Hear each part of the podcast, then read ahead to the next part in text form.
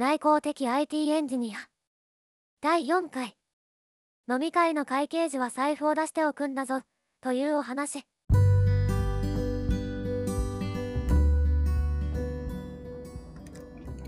皆さんこんにちは。システムエンジニアのラブです。この音声では、えー、コミュ障気味かつ口下手である僕がシステムエンジニアとして経験したことやそこから得た学びについて発信するチャンネルです。今回は入社してから何回かお付き合いさせられた飲み会、お食事会についてお話ししたいと思います。よろしくお願いします。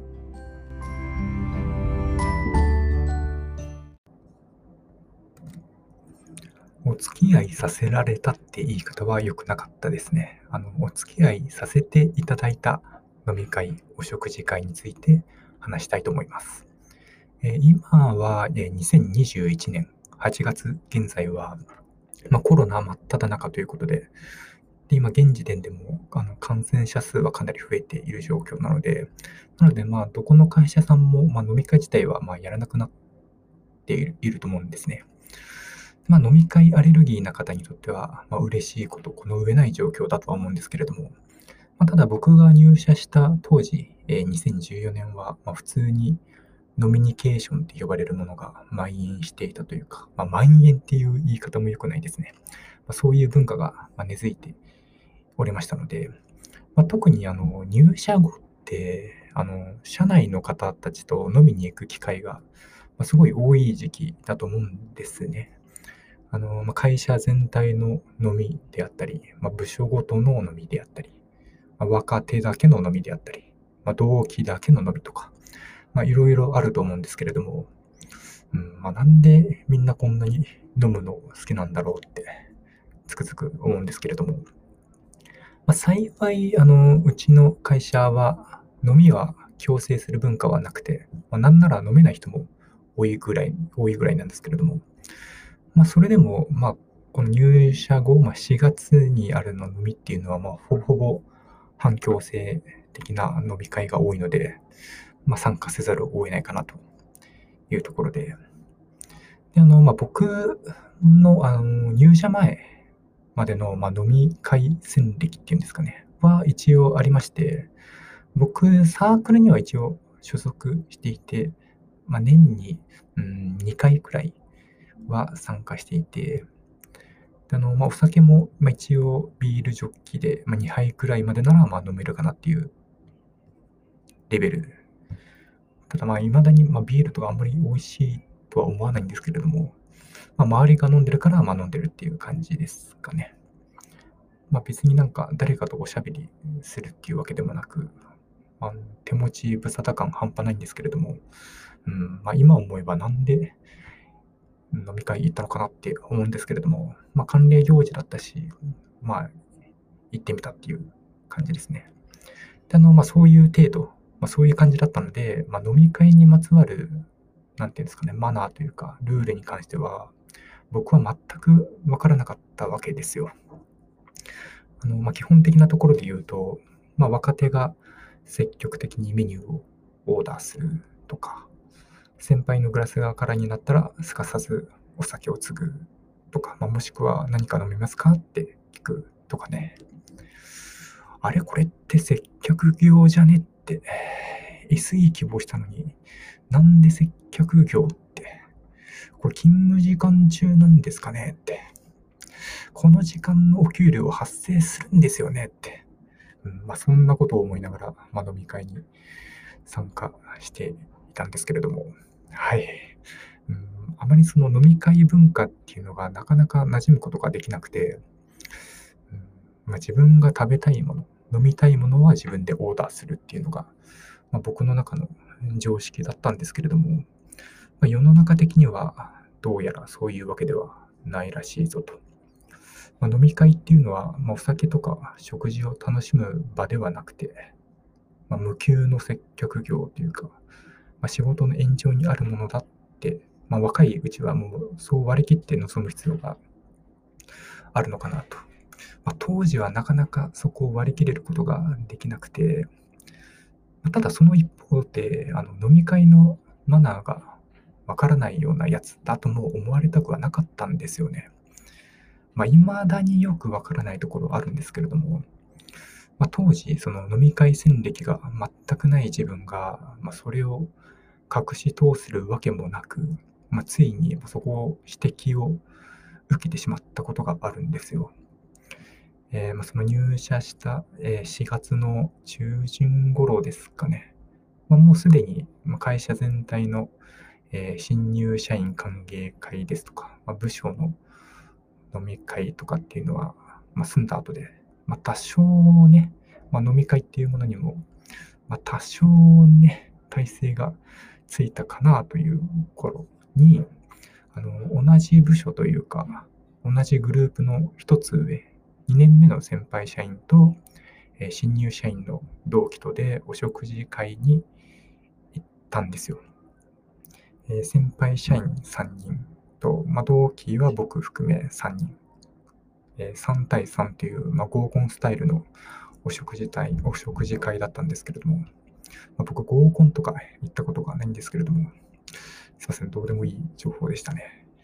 えー、都内にある美味しいとんかつ屋さんを知ってるから、まあ、そこに行こうよっていうことで、あの先輩社員の一人が呼びかけてくれくださったんですけれども、うんまあ、その美味しいとんかつ屋さんには一人で行って一人で味わいたいなって思うんですけれども、まあ、ただ、あのまあ、先輩社員から、まあ、今回は先輩たちのおごりだよということをまあ事前に聞いていて、でまあ、今回はまあ飲みっていうわけでもなく、まあ、お食事会で、しかも2年目の先輩たちだけだから、もうブレイクオーで行こうぜっていう、まあ、かなりラフな感じで、感じの、まあ、お食事会っていうことなので、あ、じゃあそんなに気を使わなくてもいいんだなって、ということで、まあ、お供することになりましたと。で、まあ、お食事会が始まるわけなんですけれども、まあ、何会話したかとかも、7年ぐらい前の話なんで、まあ、全然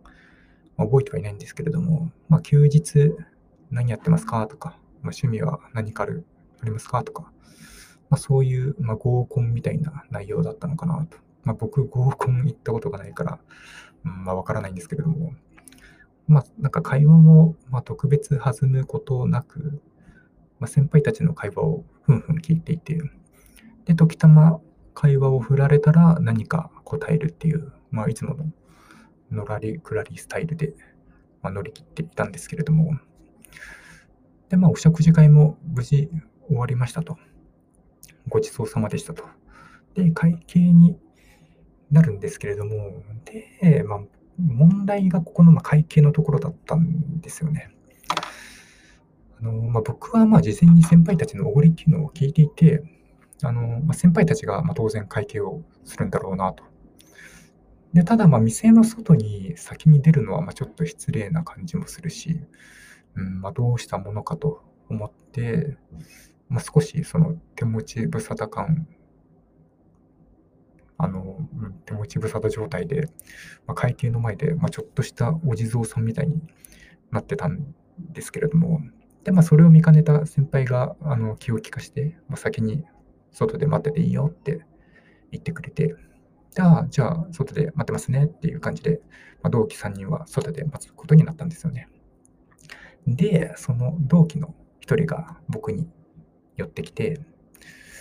ラブ君、会計の時は財布は出しとくんだよって言われたんですね。で、それを最初聞いた時僕は、ん？どういうこと？って、その同期に聞いたところ、その会計の時に財布も出さずに、ただ突っ立っているのが、もう先輩のおごりだろ、早く払えよっていう雰囲気が醸し出されていたぞということだったんですよね。はい。でこれを聞いて僕は、あ、やってしまったと。もうついに社会人としての常識が知らないやつだって見なされてしまったって思って、で、すごいテンパってしまって、なんかその場で慌ててなんか財布を出すんですけれども、もういや、今出しても遅いからって言われて、で、ますます赤面して、で、なんか一人ですごいあとふたしてたんですよね。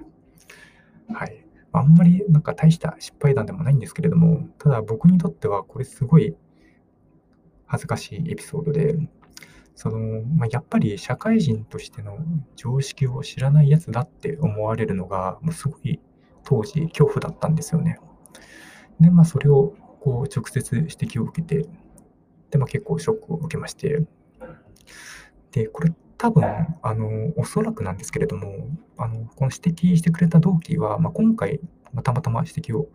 してくれたんですけれども、まあ、その前の飲み会とか、まあ、お食事会でも、僕がこう積極的にお酌をしなかったり、あまり会話に参戦していない様子を見て、まあ、思うことが多分いろいろあったと思うんですよね。で、今回はもう見かねてもう指摘をしてくれたのかなと、まあ今思えばそうなのかなって思います。うんまあ、ただ今回のその財布を出さなかった件について、そのお食事会の後の帰りの電車で、まあ、ちょっと冷静になって考えてみまして、あの僕は事前に先輩たちのおごりだって聞いていたからこそ財布を出さなかったので、で、この財布を出すっていうのは茶番じゃないのかとも思ったんですけれども、ただ同期も同じように、まあ、おごりだって聞いていて、で、それでも財布をちゃんと出していたので、で、あの、他の同期2人は、まあ、飲み会に関してはもう百戦錬磨らしいので、うんまあ、やっぱり僕が間違っていたのかと。まあ、やっぱりこの財布を出すっていうポーズが、ま、必要だっていうことで、ま、納得をしまして、でまあ、それ以降はね、あの、財布を絶対出すようにしてます。もう財布を出して、千円札2枚を掴むっていうところまでするようにしました。はい。えー、難しいですよね、この社会人のマナーというか、ルールっていうのは。あの、まあ、これを聞いている、あの、若い人、ま、かつあまりコミュニケーションがあまり得意ではない人はですね、うん、あの社会人にはいろんなルールがあって、で、まあ、一つ一つ覚えるの、まあ、すごい大変だとは思うんですけれども、